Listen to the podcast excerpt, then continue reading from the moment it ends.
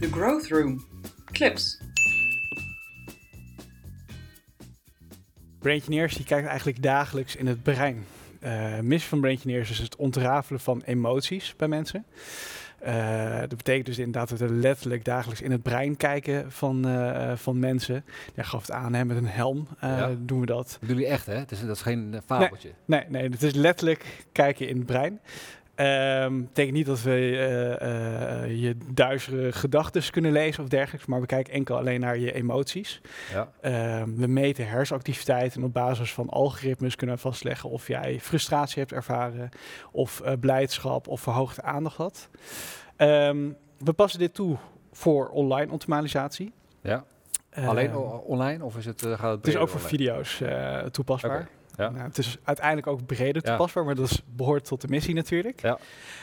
Um, maar met name eigenlijk uh, uh, online en video's. Uh, daarvoor hebben we een product gemaakt, een tool, ja. genaamd BrainPeak. waardoor je eigenlijk niet, net als ik, een neuropsycholoog hoeft te zijn om dit soort onderzoeken te, te kunnen doen. Maar eigenlijk als leek, hè, jij of hè, zijn hier ook mensen in het publiek, die zouden dat ook kunnen doen. Uh, dus we gaan eigenlijk die neurotechnologie steeds toegankelijker maken. Ja. Maar, uh, maar ben jij, uh, heb jij uh, een neuro-achtergrond? Ja. psychologie gestudeerd aan de Universiteit van Utrecht en later een master neuropsychologie gedaan. Okay. nog een tijdje ook in het klinisch veld gewerkt. Um, maar op een gegeven moment ja, had ik een idee, gezamenlijk met mijn compagnon Max van Kaathoven, ook psycholoog. Um, ja, om aan de hand van de psychologische inzichten die wij kunnen genereren, uh, bedrijven te helpen. En uh, daar spontaan een methodiek uh, ontstaan, neuro-usability. Nou, usability ja. testen is wel bekend, ja. neem ik aan. Ja. nou, plak je woordje neuro aan vast, nou, dan ben je er al bijna. Ja, ja, ja. Um, waarbij we dus die combinatie maken met EEG, dus hersenactiviteit meten. EEG, dat is? elektroencefalogram. Uh, dus inderdaad zo'n naam EEG om het makkelijker te ja. maken. Um, maar he, volksmond is zo'n hersenscanner, zo'n uh, zo'n helm die je opzet. Uh, tegenwoordig allemaal draadloos, lichtgewicht apparatuur. Um, eye tracking, dus een camera gericht op je oog ja. waarmee je oogbewegingen kan meten. Uh, mouse tracking, dus ja, waar je muis naartoe beweegt, screen recordings. Nou, op het moment dat je dat allemaal combineert in een usability test, kun je dus eigenlijk precies zien van participanten die deelnemen in zo'n test, uh, waar ze naartoe kijken, uh, hoe ze interacteren. Ja. Maar ook wat gebeurt er tegelijkertijd in het brein. Ja, precies. Want ik, ik ken het nog wel klassiek, vind ik. eye-tracking vind ik vrij klassiek. Hè? Ik, ik, zit zelf 20 jaar in het vak. maar 15 jaar of 17 jaar geleden werd eye-tracking ook wel toegepast. Hm. Maar dan zie je wel hoe de ogen bewegen. Maar je gigantische apparaten in een donkere Zeker, ja, ja. ja. absoluut. maar wat het echt, dan kon je signaleren uh, of ze bleven hangen op een bepaalde button, een bepaalde foto, maar je kon er niet uithalen wat dat met ze deed. Nee. En daar zit het verschil, denk ik dan. Ja, klopt. Um, eigenlijk hè, dus alle onbewuste uh, uh, processen, dus eigenlijk een soort van een passieve reactie die men heeft wanneer men door een, een website heen scrolt. Um, ja, die kunnen we vastleggen. Vinden we het leuk? Waar gaat de aandacht naartoe? Dus alleen, niet alleen met oogbeweging in gedrag en mouse, dus uh, gedragingen. Um, maar dus ook dus onbewust. Hè? Wat vind je het leuk? Of ja. uh, moet je daar echt even over nadenken? Komt er cognitieve capaciteit bij kijken? Ja. Of het juist heel vervelend? Hè? Word je verstoord in het behalen van je doel? Hè? Je wilt informatie vinden en je klikt op meer informatie uh, button, maar je krijgt die informatie niet te zien. Dan roept dat een bepaalde frustratie op.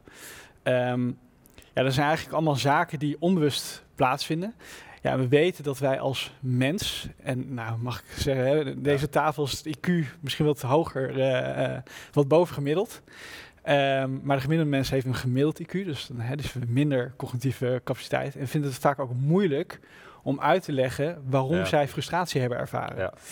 En eigenlijk met uh, die methodiek, die neuro-usability methodiek, wat eigenlijk een soort van leugendetector uh, is, bewijs van, um, uh, kunnen we dus heel goed second sec bij second vaststellen wat er gebeurt in het brein en wat men eigenlijk echt vindt wanneer men door zo'n website heen gaat. Jullie hebben eigenlijk een soort leugendetector om de website goed in beeld te brengen. Ja, onder de consumenten, ja. ja.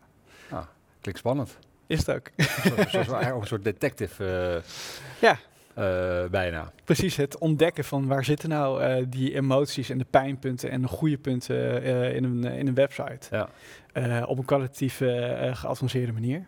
En, en, en waarin verschilt het dan met, met eh, tooling die, die voor de meeste mensen wel bekend zijn, zoals Hotjar. eh, je hebt ook Visual Website Optimizer, hè, VWO, Ja. eh, AB-test tooling. Ehm, waarin verschilt dat dan?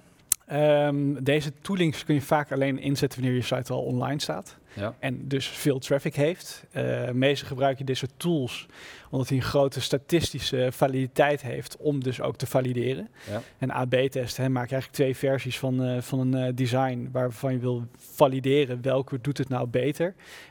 Meer click-throughs of misschien zelfs een hoge omzetconversie.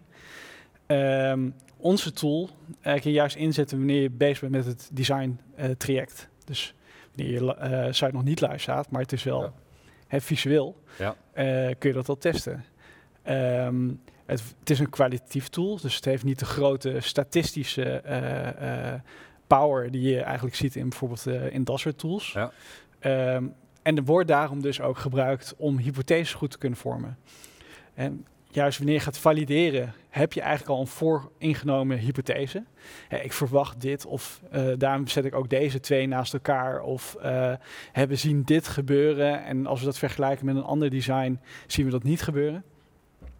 Ehm, waar- waarmee je dus een hypothese wilt valideren. Klopt dat ja of Ja. nee? Of sterker nog, wat veel eigenlijk gebeurt in het veld is... ze kijken gewoon naar de gedragingen en dan wordt een hypothese daarna Ja, gevormd. precies. Ehm, die hypothesevorming kun je juist heel goed met dit soort kwalitatieve insights. Waarom? Eh, het is niet alleen dat wij gedragingen vastleggen, maar ook de emoties. En op basis van eh, die emoties die wij vastleggen, dus eigenlijk op basis van de harde input die wij leveren, kunnen we ook nog een keer soft input uitvragen bij de participanten, hè, dus de daadwerkelijke consumenten. eh, die langskomen bij ons in ons, in ons laboratorium, om maar zo te zeggen. En wat is dan soft input? En ze kunnen dus op basis van eh, de, de, de emoties die wij vastleggen nog zelf een input geven. Ah, van, hey, waarom heb jij frustratie ervaren? Ja. Ehm, dat levert niet per se design suggesties op, maar Nee. er zorgt wel voor dat jij de consument beter gaat begrijpen. Ja. Ehm, ja, en daar, daar zitten eigenlijk de grootste verschillen met ja, dit soort tools Ja. die, eh, eh, die jij net benoemde. Ja, dus die zitten eigenlijk in het voortraject kun je al van, van waarde zijn. Ja. Ten opzichte van die andere tools. En je hebt dan in het proces zelf, hè, als je website wel al staat, heb je de, de emotie als toegevoegde waarde. Of, of word je er vrolijk van of raak je er frustreerd van. En je kan nog na uitvragen eh, waarom word je er vrolijk van? Waarom? Waar zit die frustratie? Als Ja. ik hem zo goed begrijp. Klopt. En daarnaast, eh, wat we ook veel merken in CRO-trajecten hebben, dus eh, waarbij dus inderdaad veel getest wordt. Hè, veel Ja. een, wordt gesproken over velocity heel vaak. Hè. Ja. Laat veel AB-testen uitvoeren, want ja, als zitten maar tien winnaars tussen de honderd testen, dan zijn dat gewoon winnaars. Ehm, dit soort kwalitatieve tools, hè, want UX Insights wordt eigenlijk wel gezien als kwalitatief. Hè. We gaan eh, user testing doen. Waarom zet je dat in? Is eigenlijk altijd om eh, eh, voor je eigen educatie. Hè, je wilt de consument beter begrijpen. Ja. Ehm, daarom kun je eigenlijk onze tool nooit goed vergelijken met dit soort tools zoals AB-test tools. Omdat het juist een hele hoge educatieve waarde heeft. Hey, je kunt letterlijk zien waar ze naartoe kijken, hoe ze scrollen, maar ook wat er eh, emotioneel beleeft en wat is de feedback Ja. eh, die men geeft. Ja. En daardoor ja, staat het ook hoog aangeschreven als een geadvanceerde UX eh, Insights tool. Bedankt voor het luisteren naar de Growth Room Clips.